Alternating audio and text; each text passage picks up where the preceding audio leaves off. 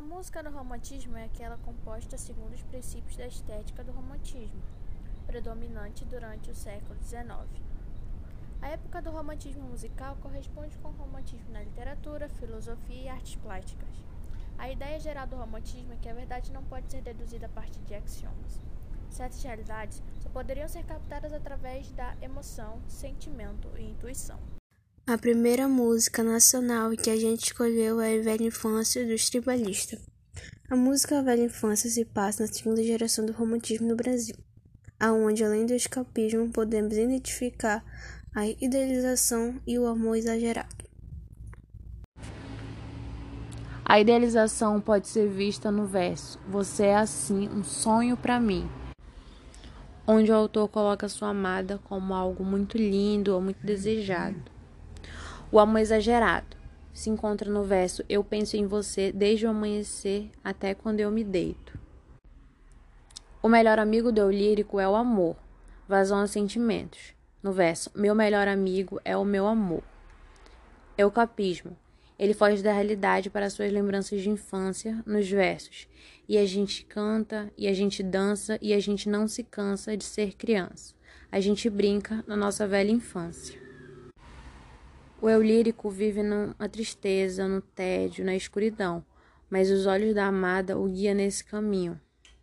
Nesse verso, o autor coloca os olhos da sua amada como um guia, como algo que iluminasse o caminho dele, melhorasse a vida apesar da tristeza.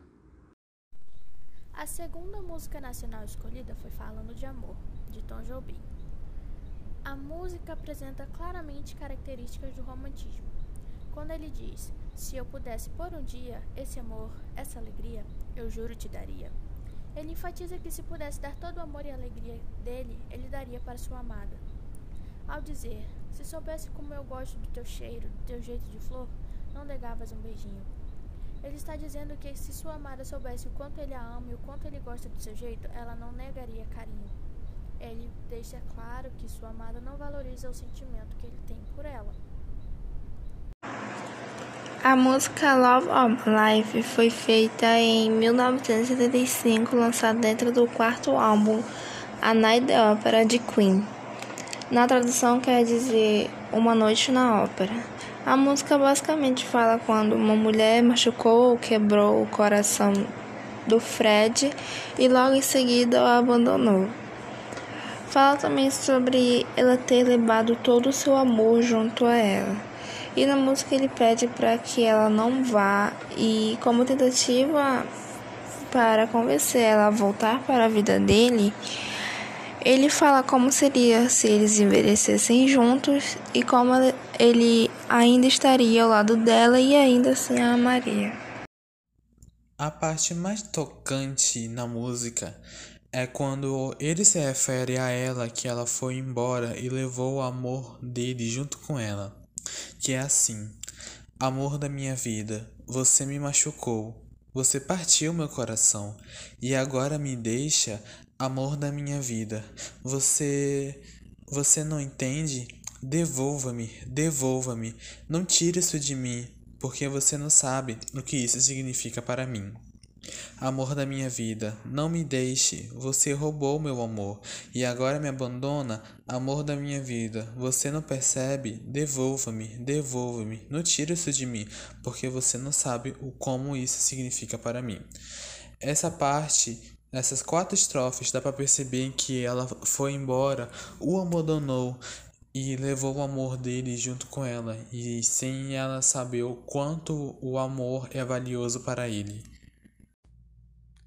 A segunda música internacional escolhida, que não poderia ficar de fora, que é um clássico da década de 60, do grande, incomparável Elvis Presley, é "Não Consigo Evitar Me Apaixonar".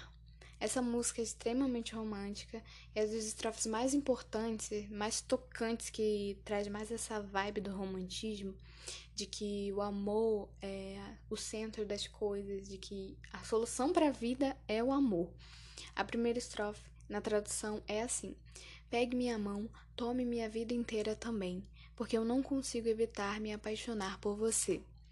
Nessa estrofe, Elvis retrata que sem esse amor, a vida dele não faria sentido nenhum. tem muito essa intensidade do romantismo, de esse amor é muito intenso e único para ele, que é inevitável se apaixonar por ela. E na segunda estrofe ele diz: como um rio que corre certamente para o mar, querida, algumas coisas estão destinadas a acontecer. Ele refere-se a esse amor com elementos da natureza. Ele completa a primeira estrofe: porque eu não consigo evitar me apaixonar por você, como um rio que corre certamente para o mar, querida. Ou seja, ele diz que não consegue evitar se apaixonar pelaquela mulher. O amor é tão intenso que ele não consegue evitar, assim como não dá para evitar um rio que corre direto ao mar. O poema que o Guilherme e eu vamos declamar é do Castro Alves e é um dos mais importantes da poesia romântica brasileira.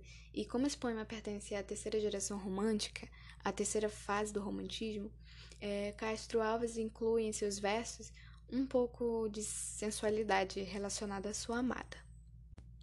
Beijo eterno. Quero um beijo sem fim, que dure a vida inteira e aplaque o meu desejo, que ferve-me o sangue. Acalma-o com teu beijo, beija-me assim. O ouvido fecha ao rumor do mundo e beije-me, querida. Vive só para mim, só para a minha vida, só para o meu amor. Fora, repousa em paz, dormindo em calmo sono a calma natureza, ou se debata, das tormentas presa, beije ainda mais. E enquanto o brando calor, sinto em meu peito de teu seio, nossas bocas febris se unam com o mesmo anseio, com o mesmo ardente amor.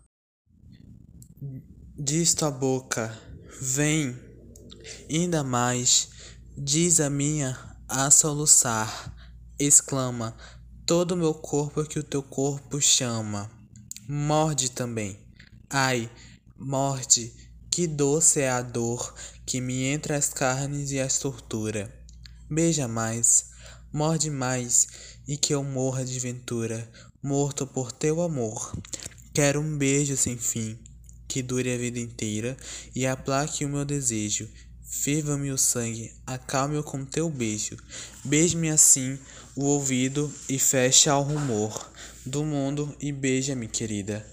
Vive só para mim, vive só para a minha vida, só para o meu amor.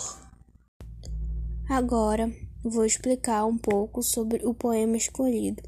A gente escolheu esse poema porque ele faz idealização da mulher amada. Se refere a ela como uma deusa e que ele é bastante romântico ao escrever o poema.